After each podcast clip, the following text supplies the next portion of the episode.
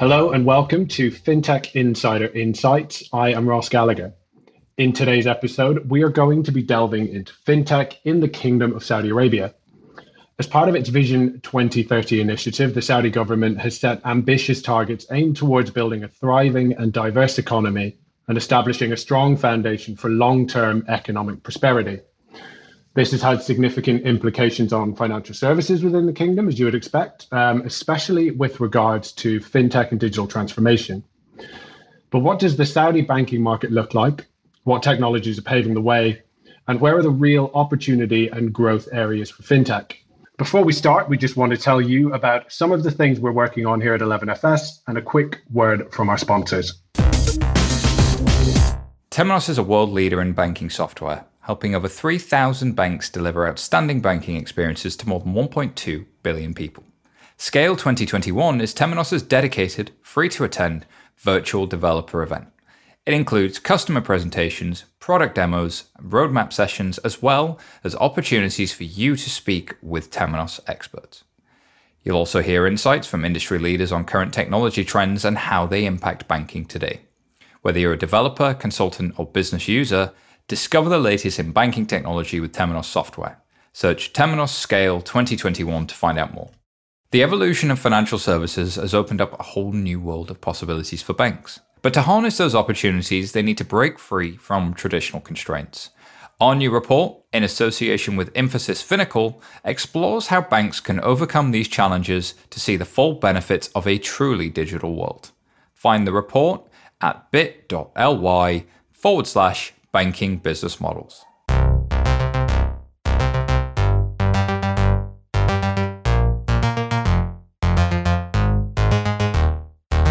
Okay, let's get started. As always, I am joined by a panel of amazing guests who can shed some light on all things uh, Saudi fintech. So, from 11FS, we have our very own Henry Egan, uh, a director here at 11FS. Uh, Henry, it's your FinTech Insider debut. Welcome to the show. Can you give the audience a little bit of background uh, in terms of your work in the Saudi market? Absolutely, Ross. And uh, thanks for having me on. It is my debut. I'm following in the footsteps of uh, many 11FS and uh, industry greats. So let's see how we get on today. Maybe I won't get asked back, but uh, we will see. You know, as Ross said, I'm a director in our consulting business. So I work with our clients around the world to design, build, and launch fintech and uh, propositions and ventures. We're particularly excited about the Saudi market currently, and I'm sure we will allude to a lot of the trends that are going on and a lot of the opportunities, but we're very excited about that part of the world. And we have some grand plans for the region, which I'm sure lots of you will hear about towards the end of this year and into early next year. So I'm looking forward to the discussion. Excellent. Thanks, Henry. And now making his FinTech Insider debut, we are also joined by Tristan Brand, Chief Digital Officer at Saudi Arabian British Bank. Thanks for being here, Tristan. Would you mind briefly telling our audience about SABB and about uh, your role within it? Yeah, thanks, Ross and Henry. Uh, it's um, interesting to do this kind of format of interview. SABB is uh, the largest international bank in uh, the kingdom. We are one third owned by HSBC, so we have a heritage and uh, therefore the name Saudi British Bank. And we are our aim is to be the third largest bank. We're currently the fourth largest bank in the kingdom in terms of assets. Uh, sixty percent commercial 40% retail, with a focus more on in the retail space on the uh, affluent segment. And we are quite advanced in some ways in our digital offering, but also the market is evolving very quickly. And my responsibility is to cover our digital strategy, innovation, as well as how we deliver product and projects more effectively. So, uh, quite a wide range of responsibilities, including things like data insights and automation, etc. Um, and I've been with the bank for 18 months now. Excellent. Yeah, I mean, it certainly is evolving incredibly quickly, and you're sort of right at the coal face there, Tristan. So, looking forward as well to sort of hearing your thoughts as we go through the show. Making up our uh, three person panel, we're also joined by Naheem Bassa, Group Head Strategy and Digital Transformation at Bank AlJazira. Naheem, welcome to the show. Would you mind also uh, giving us a little insight into uh, your role into to sort of Bank AlJazira and where it sits in the market as well, please. Brilliant. Thank you, Ross. And uh, also hello to Henry and Tristan. It's great to be on the panel today. My name is Naeem Bharsa. I'm, as you mentioned, I'm the group head of strategy, digital transformation, marketing, and PR, and I think a few other portfolios that will come into the mix. It's an interesting space. Uh, Bank AlJazira is one of the top 10 banks in Saudi Arabia. It's about 47 years old. It's got its traditional retail banking, corporate and institutional banking group, but also linked up with two other entities, AlJazira Capital, so that looks after investment and asset management business, and AlJazira Takaful, which we have a minority holding in, which is our insurance arm. So we got a full portfolio of financial services and products. We've been in the country, for, like I said, for about 47 years now. Uh, we're one of the first to launch Apple Pay, so it's given us really good momentum in the market in the digital space, and it means many things to many uh, different people.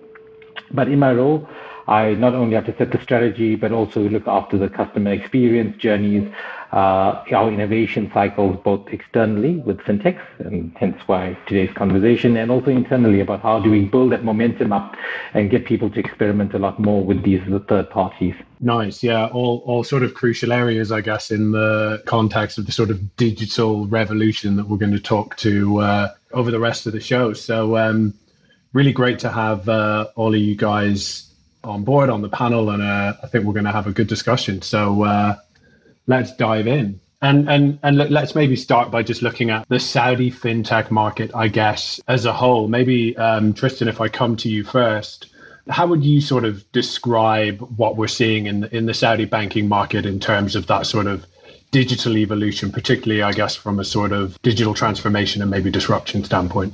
So the market is quite sophisticated, um, and there's already quite a unique level of uh, penetration at uh, and I'll speak first and primarily about retail. You know uh, very high levels of uh, smartphone penetration and distribution throughout the kingdom.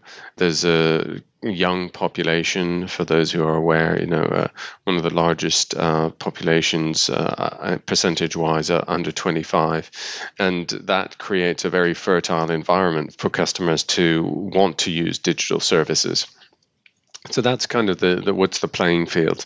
And then uh, added on to that, you've got a scenario in which there's a very significant national transformation being driven by the leadership, which aims to do many things uh, across uh, whether it's you know diversifying the economy, growing the private sector, aiding financial literacy, etc. So there are all sorts of uh, kind of dimensions of change that are driving the demand for uh, enhanced, simpler, better banking services. And to be candid, uh, the pandemic acted as a big accelerator to digital adoption, where historically many customers may have been more used to uh, a uh, not really having to use the, the, the services that are available. So today, in simple terms, what, I'd say is we've got a market where the larger players, pretty much everybody has uh, reasonably good basic digital offerings, whether it's online banking, whether it's mobile apps whether it's um, you know starting to link up other services like brokerage and investment.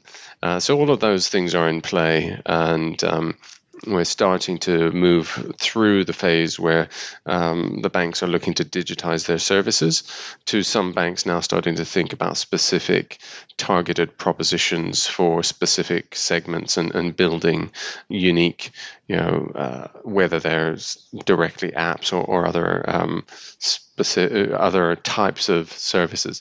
So uh, overall, you've got that uh, phenomenon, and then you've got the central bank who have been uh, supportive of opening up a fintech ecosystem in what has historically been a very controlled and protected market, and um, that's led to the interest in the topic we're discussing today, uh, both from an investor perspective as well as the fact that uh, there's a very uh, significant first large unicorn uh, fintech in, in our market, which is set up by the local or, the national telecoms provider, Saudi Telecoms or STC as they're known. Uh, and they've set up a service called STC Pay, uh, which has offered a, a simplified wallet offering uh, that has got really uh, fast adoption since they had great distribution and they, have become a force in the market. They've taken an investment in the course of last year from Western Union, which actually valued them as a uh, as a unicorn. So you've got quite a dynamic underlying uh, set of factors that create a ripe environment for fintech, and you've got a few case studies and examples of companies coming to market uh, and uh, starting to have some real traction and impact, which then in, in natural order creates uh, an issue for incumbents as they decide, well, how do we respond? Yeah, I think, wow, I mean, as a, a way to sort of set the scene, Tristan, I think that was sort of hugely comprehensive. And Naheem, I could see you sort of nodding in agreement as we went through there with Tristan's sort of description. One thing I'd love to to sort of focus on a little bit, sort of if I was almost to sort of zero in, is some of those drivers. And uh, Tristan, I think you touched on some of them, uh, particularly that sort of like the the top down initiative from like a Vision 2030 perspective, everything that, that SAMA, the Saudi Arabian Monetary Authority, is, is is is sort of pushing in that space. But then how that sort of meeting that that sort of bottom up, the sort of appetite, the adoption from the the customer space. I guess Naheem, you would see that as well as being a sort of uh, a couple of the key drivers um, that are driving the sort of digital evolution. Yeah, to echo Tristan's points, right? I think we're in the era of transformative change in Saudi Arabia. You mentioned the macroeconomic picture, right? About what the SAMA and central bank is, is, is doing to engage with fintech, enable access, you know, make sure that there's treating customers fairly, which are all big like global trends, but I think it's taken on a different level here. And that's probably due to a couple of reasons, right? We've seen these digital challenges come up, for the lack of a better word, right? There's two SAMA licensed banks. Tristan mentioned it. You got STC Pay now in the market, right? Short space of time, 18 months since the pandemic, I think they've got 6 million customers, 2 million credit cards, right, and about 50,000 point of sales. So really rapid adoption, right? And people have taken it up because of just the, simplicity of sign-up process, simplicity, uh, ease, of, ease of use.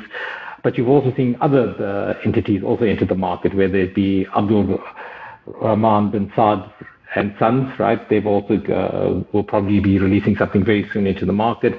You've also seen Liv, Mashreq, and even probably Zand, right, coming into the market uh, as well in the next 18 to 24 months. So I'm taking a forward-looking view here, and then you got, you know, some other what I'll call non-traditional uh, entrants, right? Careem Pay, which everybody would know as Uber, right, uh, and obviously Noon Pay, which is obviously the big grocery and FMCG online e-commerce store the bottom line for me is that you know it's not a winner takes all uh, story. So yes, I think there's challenges, but I think there's huge opportunity for incumbents like us, right, to be doing either partnership models, right, or even I would say, you know, thinking about you know how we build ecosystems with these fintechs going forward.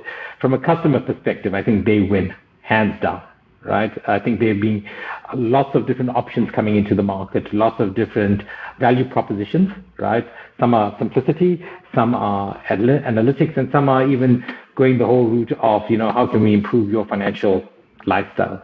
You know, and how we think incumbent banks respond is that they're taking up different purpose uh, and positioning statements. I mean, even us as a bank, we are all about now enriching lives, right, through financial well-being. So bringing that whole, you know, 360 degree of your life together. And I think that has been one of the responses, right, to this incredible change um, in the Saudi market. Yeah, and and you know, Naheem, one of the points that you made that I think is so salient is this isn't just a case of you know challenges against sort of incumbents. Actually, there's enough there that it's sort of increasing the size of the overall pie, and there's enough opportunity there for I think everybody to go after. And I think Henry, you're probably seeing lots of uh, lots of movement in that space in terms of conversations that you're having, both with incumbents and challengers that are sort of looking to move into the Saudi market. Yeah, it's really interesting. Um, I completely echo everything that Tristan and him are saying around the customer demand, the young population, the digitally savvy people, combined with you know the regulatory environment, the government support things like SAMA Sandbox, which is accelerating fintech development, the plans to release open banking next year. I think drawing on a lot of the playbook from forward thinking regulators elsewhere in the world, like the FCA and um, other regulators, Singapore, Hong Kong, um, that sort of thing. But I, I think that it's really the competitive threat, which is suddenly making lots of the big banks stand up and take notice because you know you could have looked around the world for the last few years and known that fintech was coming. It's just a question you know when do you act? And it's really that competitive threat which i think always pushes people in boardrooms to actually start making decisions and allocating budget towards these things. And you know if i think about the competitive threat i think stc pay is a really great example because you know nahim you talked about 6 million customers. They've already got that beachhead product through payments. They've got the customer side, they've got the merchant side, they've just got a banking license. So suddenly, um, lots of big banks are probably sitting up thinking, oh my God, actually, there's a real threat here. This isn't just this distant idea that fintech is coming, this is real. And our profits are under threat here. And equally, some of the other regional fintechs, for example, Liv entering the Saudi market, they've obviously had success um, in the UAE. But so, so I think there's a bunch of trends, but it's that competitive threat that becomes very real, which causes banks to sit up and make notice.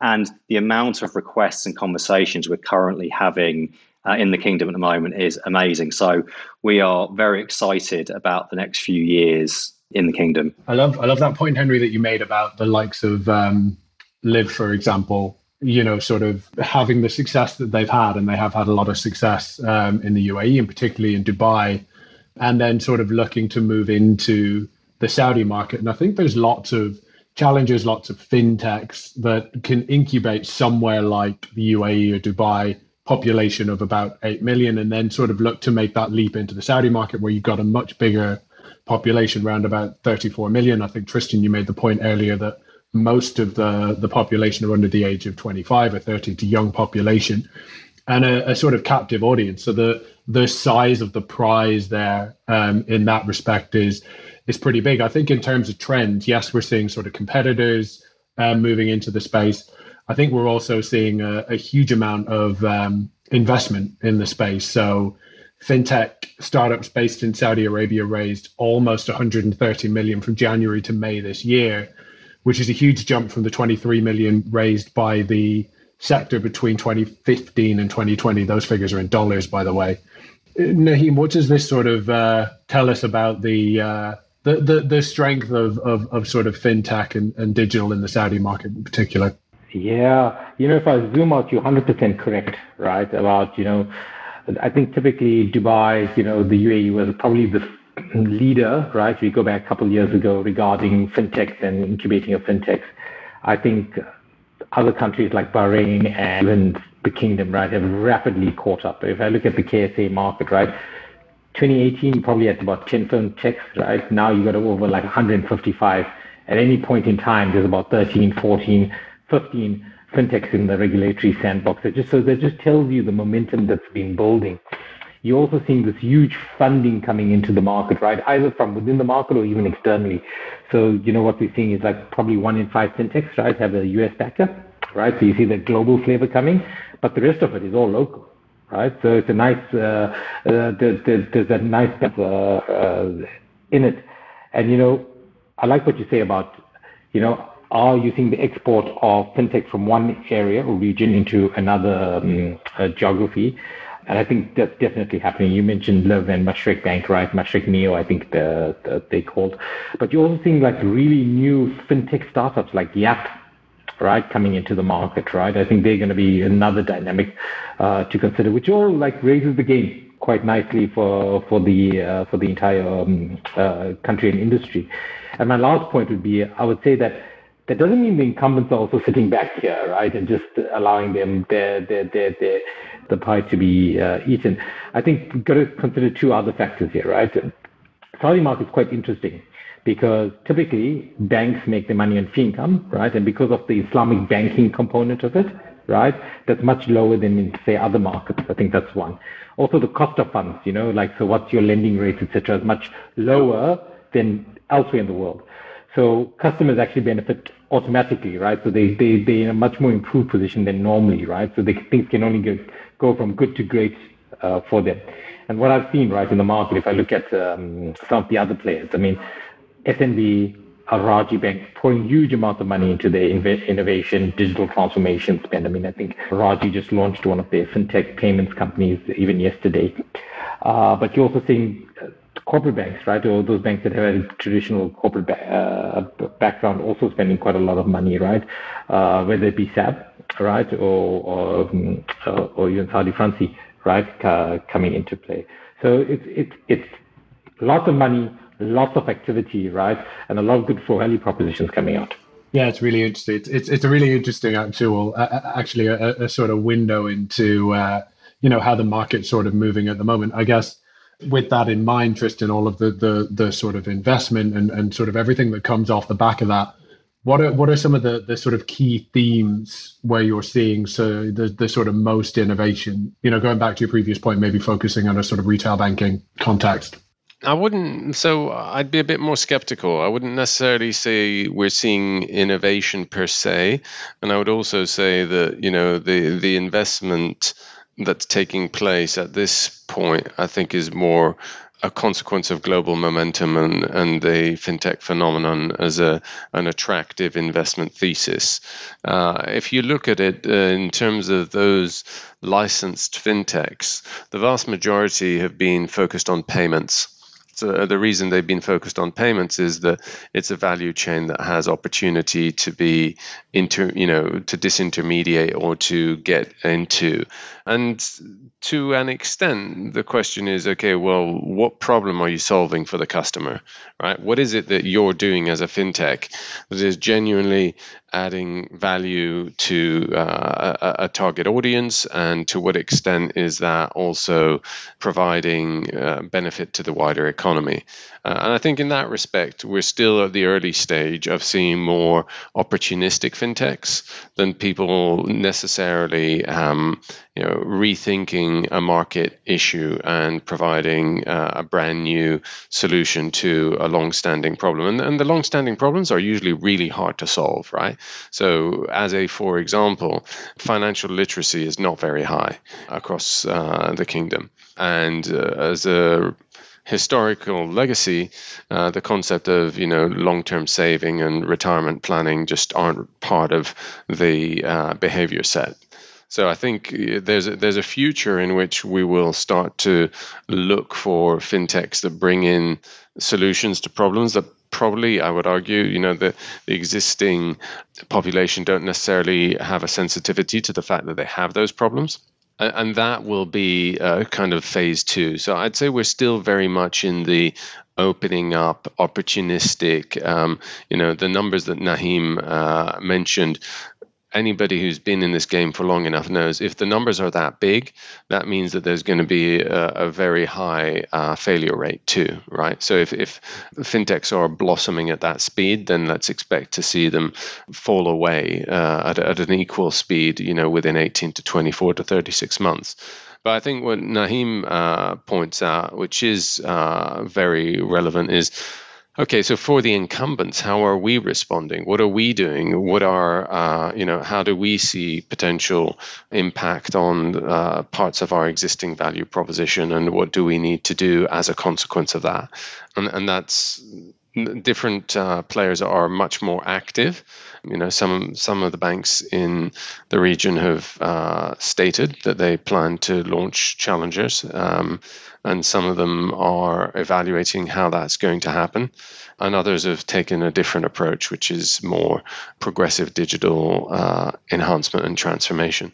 So I think what, I, I, quite like what Naheem said, which is ultimately the uh, the main winner I think the main winner will be the the customer uh, as the value propositions get rapidly evolved, uh, and there's a sense of opportunity to to win market share, uh, and as a consequence of that, better you know better service, uh, better offerings, better solutions, and that's not yet. I haven't really seen that happen yet, and and uh, I think that what happens in the next three to five years will be very different than the steady. You know, if you took a, a snapshot today of what's happening, I'd say that's not the right reference point. You need to then you know, look at more advanced markets and say, okay, well, why would it not replicate? You know, why wouldn't we do, but with a specific Saudi local flavor? Why would we not see similar trends play play out here?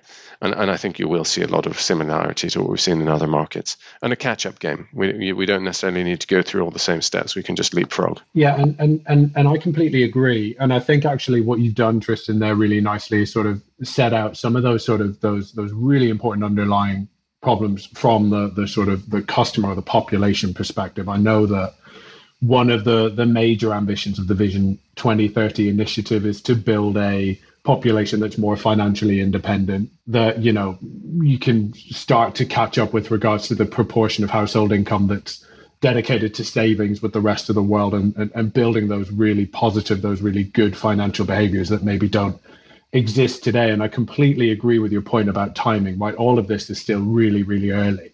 Henry i wonder how much the launch of sort of an open banking framework which i think is expected to go live in 2022 might start or at least lay some of the groundwork for some of those more advanced propositions that, that Tristan mentioned that might start to solve some of those problems. I think it's incredibly interesting what Tristan was just saying, particularly around, you know, are these fintechs or traditional banks solving genuine customer problems? You know, that, that's always the starting point for these things. And then there's, are you just purely digitizing what's gone before which is quite attractive to banks because it lowers the cost of delivering these services. But ultimately, you're not really fundamentally changing the proposition. And we talk a lot to um, our clients about you know digitized versus truly digital and fundamentally rethinking um, your proposition based on what digital will allow you to do. And that you know that's not just a superficial user experience layer, but the entire banking operations that, that sit beneath it.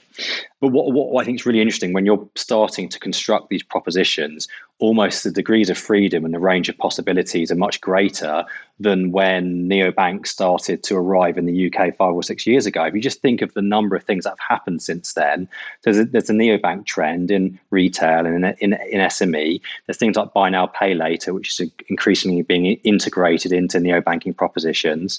There is, you know, open banking and how that's being used for things like account aggregation or payments um, direct from accounts. So there's so many more levers that you can pull now to create interesting new propositions and business models in the market. I think open banking is one very in- interesting area. I'm curious whether it will follow a similar path to we did in the UK, where for the first you know year or so or 18 months, bank banks really see it as a bit of a a, a, a, box ticking compliance exercise. We have to do this thing. We're going to comply with the regulations, but we're going to spend the minimum amount of effort on this possible versus we see this as fundamentally an opportunity for the bank. And you know, they're in the enviable position of having seen open banking play out in the UK and to a certain extent in Europe and in, in the US, and to learn, particularly from some of the business models that have worked. Because some of the things that have been attractive and have got a lot of customer uptake, like account aggregation and budgeting, have been very popular with customers, but haven't been very profitable for the uh, fintechs that are offering them. I think a really good example is Yolt, which last week um, announced plans to shutter their um, account aggregation and PFM tool, but they're going to keep their infrastructure uh, app, which they sell to other fintechs and other banks across Europe. And you know, the, the, I think the companies that have really made money and built unicorn businesses out of open banking are the True Layers and Plaids and Tinks. Um, so there are other really interesting sort of infrastructure banking as a service type plays that relate to open banking, which could be interesting for uh, banks and fintechs in the region as well. I know we're kind of going around, but I just think uh, Henry's done a, a, really good job of pointing out. Look, ultimately, I think uh, with fintech, often what grabs people's attention is the neobanks, right? They, they tend to be more relatable and they tend to be more visible, um, definitely as a consumer. Uh, but in reality, the larger impact normally is at the in the B2B space where you've got fintechs who are uh, remodeling the fabric of how the financial service uh, value chain works uh, and offering uh, capabilities in there. Uh, you know, having spoken recently with colleagues colleagues from HSBC about the benefits of open banking to uh, a bank uh, versus a third party provider, uh, it is traditionally not an easy problem to solve. I think that what we saw in the Singapore experience was that the the ability to have visibility more broadly of the uh, of our customers' actual uh, net worth and financial position created a, an ability to have a much more complete and informed conversation. And uh, of course, that's more relevant as you move higher up the net worth and values uh, chain, right? But many uh, many individuals, as they uh, acquire more assets and more wealth over time, end up having quite quite frustratingly complicated, um, you know, financial relationships across multiple organizations and multiple products, etc. Um, clearly, uh, as, as we move more to a, a mass personalized private banking experience, the ability to do that at scale, cost effectively as an organization, uh, is, is still a problem that um, that doesn't have any that many good solutions to. Uh, and, and that's potentially where fintechs can, you know, as a Yolt, but Yolt kind of more at the affluent level. I think there's opportunity there. But I also think there's some certain challenges around this, right? Um, especially from the whole consumer retail space. Number one, for the last like three to five years, we've been telling customers don't share their data, don't do this, don't do that, and then suddenly we we shifting gears and we say share your data, right? So there's a customer education in a market that has, you know, there's some space to go to, with financial literacy, right? So that's the first thing. The second thing is that I do agree with when he talks about, you know, that portfolio view, right? Getting that whole, you know, traditionally we would talk about the 360 degree view of the customer, but now you're actually seeing it across these different entities to, to better serve them. I think it is a big challenge. I think it is going to be really difficult for banks to really break the shackles of their traditional way of thinking, right? To think about how do we actually make this a commercial viable option, right? And how can we also get customers to partake and buy into it as well, not just in the B2B space. Yeah. And I think going back to, I think it might have been Tristan's previous point, I think um, it's a particular challenge in a market like Saudi where financial education and financial literacy isn't very high anyway. And it actually moves us quite nicely into the break. And then our next section is challenges. So we're just going to take a quick pause and we'll be back very shortly. Customers expect more from their digital experience, and their personal finance is no exception. Blueshift empowers fintechs and financial institutions to create secure customer profiles and intentional, relevant experiences for customers. Whether in app, on site, in branch, or anywhere else, BlueShift Smart Hub CDP helps brands like LendingTree and ClearScore turn data into personalized experiences that increase retention, satisfaction, and revenue. Learn more about Blueshift at blueshift.com forward slash 11FS. There is a better way to hire internationally, and it starts with Deel. Everything from contract creation, record keeping, payments, and full time employment is all in one place for teams all over the world. Companies anywhere can hire compliantly everywhere thanks to Deel. It's payroll and compliance built for today's worldwide workforce. To learn more, visit Let's Deel forward slash 11FS. That's Let's Deel, D E E L dot com forward slash 11fs and redeem an exclusive offer of three months free when you hire a contractor and 20% for your first year when you hire an employee. Okay, welcome back. Let's continue the discussion by looking at some of the challenges and opportunities in the Saudi market. So, I'm going to start with a bit of a lens uh, on something that I suppose we've, we've, touched on a little bit already earlier in the show, but we'll go into it a little bit more detail this idea of sort of financial inclusion. So, nearly 7 million Saudi citizens do not have a bank account, and that includes 4 million women. And that's according to a study conducted by the King Khalid Foundation. I guess banks with higher operational costs have typically targeted customers, perhaps with a, a higher net worth. Um, so I'm just going to throw it out to the room, and whoever wants to jump in, please feel free to do so. I guess my my sort of question on this is whether digital propositions with a, a lower operational cost can go some way towards addressing some of these uh, these challenges around financial inclusion. I think the answer to your question is there is no choice. It would have to be digital. And I say it would have to be as a conditional statement because the financial inclusion issue is normally um, not one that traditional banks know how to solve in a uh, economically viable way. And so that raises the question of, well, whose problem is it? And who is accountable for finding the right way to offer the services to that uh, particular, you know, significant numerical population, but uh, actually possibly economically low activity population, um, and so that's a, that's a hard hard problem to solve, um, and it's not on the, the, agenda specifically at SABB at this point. But I suspect that there will be, uh, you know, potentially the likes of an STC with its breadth of distribution, with its you know ability to serve solutions directly onto onto smartphones, is in a strong position to to help resolve that.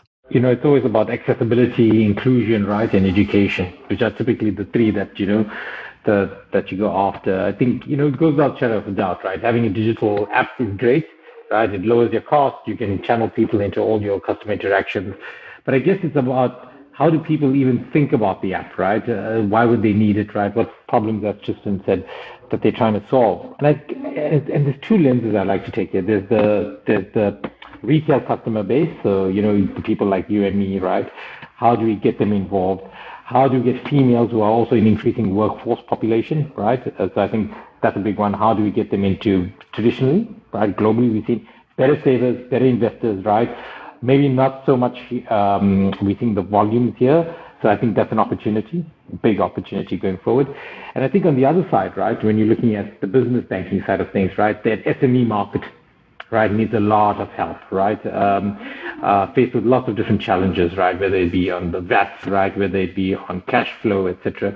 So that accessibility and usage of these project uh, products, right, and how we can actually deliver it to them, I think is going to be key. And I think if you can differentiate there, that's where you're going to win, right? That's where you're going to really make a positive impact on the community, on the country. What I'd add to that, Ross, is again, I think it depends on who you're trying to bring in here. Because I think the challenges of integrating more women into the financial system who haven't traditionally managed the finances um, independently or as part of a, you know, a family structure versus migrant workers who are coming perhaps from the Indian subcontinent to Saudi Arabia. I, was reading somewhere the other day that Saudi Arabia has the second largest remittances in the world behind the United States. So, again, like a huge part of the population who will struggle to get onboarded into traditional bank accounts. So, I think it depends on the, the, the exact customer segment that you're looking at in terms of the solution. But those are some some shorter term fixes. I think further down the line, things like central bank digital currencies and digital cash, which I know SAMA are exploring, will be ways to bring down the cost significantly of providing banking and payment services to customers to try and get close to that uh, 100% financial inclusion goal. Yeah, and, and and I think Henry, what's really nice about the point that you made that you know it, it depends on the the customer that we're trying to bring in, and sort of tying it into Naheem's point about actually how do you bring these people into the workforce, like taking it step by step, how do you educate them? I think the, the that sort of focus on the, the four million women that don't have access to a bank account. I think we're we're we're seeing women now naturally enter the workforce in Saudi. They are sort of managing an income for the first time, helping them understand actually the potential if they sort of um, combine their finances with perhaps their spouse or whoever else, the potential there for uh, you know being able to buy properties, all of that sort of stuff. I think there's um, there's there's huge jobs to be done just in that space alone. So I think that's a really nice point. I want to sort of touch a little bit on um, the sort of regulatory context, the regulatory environment in in the kingdom at the moment. I think SAMA has made huge strides um, in its mission to sort of support the growth of fintech, and we've seen any number of initiatives from international bridges through to accelerators, digital sandboxes, et cetera, et cetera. I think Tristan said there's over 30 fintech companies now operating under the regulatory sandbox environment. And we've we've sort of mentioned as well there's various fintechs that have been issued with um, licenses to provide payment services, etc. And we've also seen a couple of digital challenges now issued with those digital banking licenses, including STC Pay. So I guess Tristan, you know, has this been seen as a big step forward in terms of enabling that fintech ecosystem, these alternative licensing arrangements, and actually helping these digital challenges get to market? I find it a, highly complex kind of push pull dynamic. So, uh, historically, uh, across the GCC, and we've seen this uh, in, in Saudi specifically, there's been a drive by the regulator to consolidate what can be seen as an overbanked uh, market. So, there have been two major mergers in the Saudi market in the last three years. Uh, SABB was a part of one where we integrated with Al Awwal Bank, and then uh, Saudi National Bank, which is the uh, the outcome of uh, NCB and Samba coming together. Uh, so on the one hand, you've got this you know pressure to consolidate and create a, a few bigger, uh, more well-established banks, and, and Naheem's a, a, one of the smaller kind of differentiated providers in, in the market. And then on the flip side of that, there's also this opening up to to new competitors who long term there are question marks about whether they would have a, a, viable, sustainable business. It's one thing to come in and see customer growth, it's another to have profitability. So I, I find that the regulator is, is actually through that process, and, and back to the point, I think Naheem's right, that what the regulator is doing, which is ultimately should be positive at the consumer level and potentially also in the re- uh, in the corporate space more in the SME level. I don't think there's much impact expected uh, at the higher end you know mid-sized corporates and multinationals. Uh, th- that's not where there's any impact yet um, so what I think you're seeing is that um, there's quite an effective action to bring about more forces of change, lower barriers to entry, and as a consequence of that, uh, escalate the uh, the value proposition, drive change more quickly. Who ultimately owns those solutions?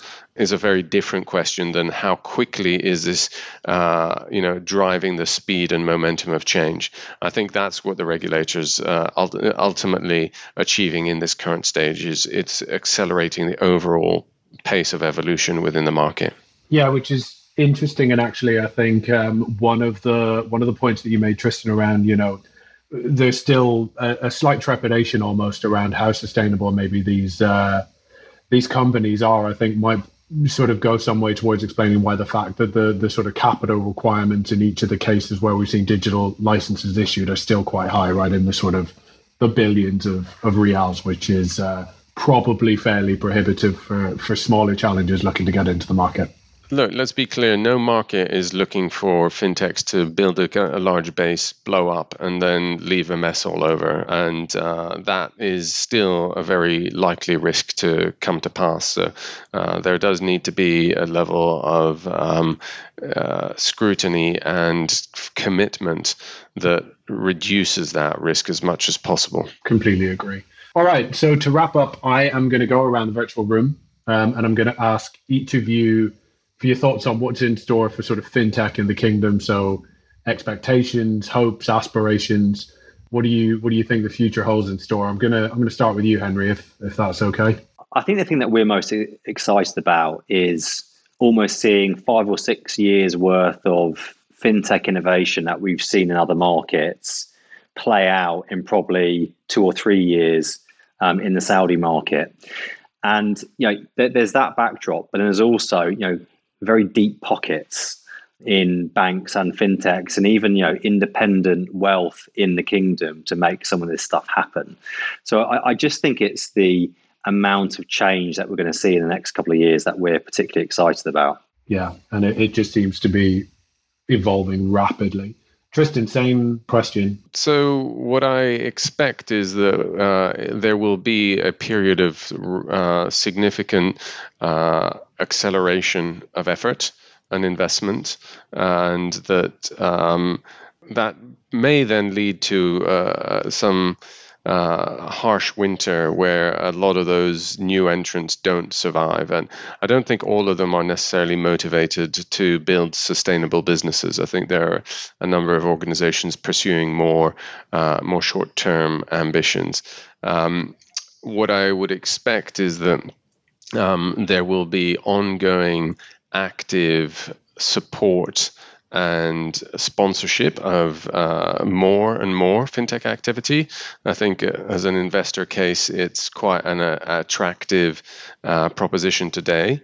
And what will that'll also um, drive is you know, certain challenges around regulatory limitations. So in our market, you're not uh, allowed to passport data outside of the kingdom. So there's some very specific constraints that uh, entrants will need to deal with. But uh, I think in a, in a nutshell, yeah, Henry's probably right. You know, the, the, the market's woken up and the objective is to kind of do as much catch up and possible leapfrog as possible. And uh, that will, I, I, see no reason why that's not going to happen. And a lot of that will play out in the next uh, two to three years. Yeah, it certainly feels like that momentum is there. Um, Naheem, final word to you.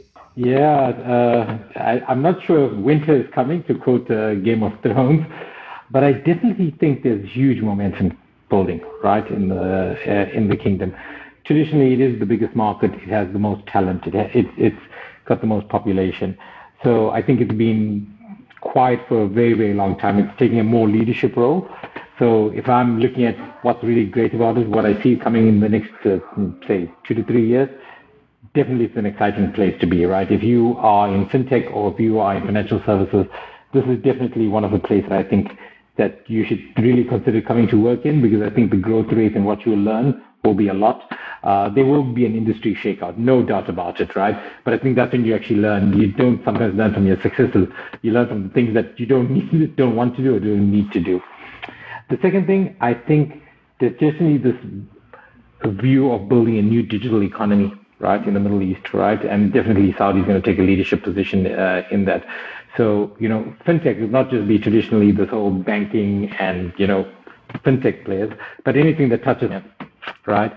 Whether it's around, you know, living a better life, you know, reimagining the future of banking, right? I would even argue within the Saudi context. And I think that's going to be a really, really uh, great um, marker for the rest of the world, actually. Yeah, I think that's a really nice point. You know, Saudi is playing now to be a, a sort of global use case, really, of sort of fintech best practice. And I think if you look at that in terms of that sort of mid to long term view, huge amount of potential. And I think to come back to what's been a recurring theme throughout this show, huge potential uplift. You know, we're talking about a win for the customer, and I think you know really also then for those providers and also for for sort of Saudi society more generally. So I think. Um, yeah, it's it's it's an optimistic picture. I'm going to end us there, so that wraps up today's discussion. I think an iconic Game of Thrones quote is always a nice place to end. So uh, yeah, thank you all for joining me. Um, where can people find out more about you guys, uh, sort of specifically in your companies? Um, I'll throw it to you first, Henry. So 11fs.com, all the great podcasts that we're putting out, and the other great uh, content on social media, and then me directly. You can find me on LinkedIn, Henry Egan. Excellent, uh, Tristan. Where can people find out more about you? Yeah, so I have a, a curated and limited presence. Uh, probably best LinkedIn. Uh, and Saudi British Bank is um, uh, is a publicly quoted stock, and um, you know, we're easily um, identified uh, at sabb.com, S-A-B-B.com. Excellent. Thanks, Tristan. And Naheem? Uh, you can find me on most social media platforms, LinkedIn, Twitter, also bankaljazira.com, right? Uh, I'm definitely there. But uh, for outside of uh, financial services, I'm a wannabe triathlete. So you might see me running, might see me swimming, might see me cycling. Oh, that's excellent. All right. And you can find me on Twitter at Ross Gallagher07. Thanks for listening. If you like what you've heard, please do subscribe to our podcast. And don't forget to leave us a review. It does help us to make it better, and it also helps others to find the show. As always, if you want to join the conversation, find us on social media. Just search for 11FS or FinTech Insider or email podcast at 11fs.com. Thanks very much. Goodbye.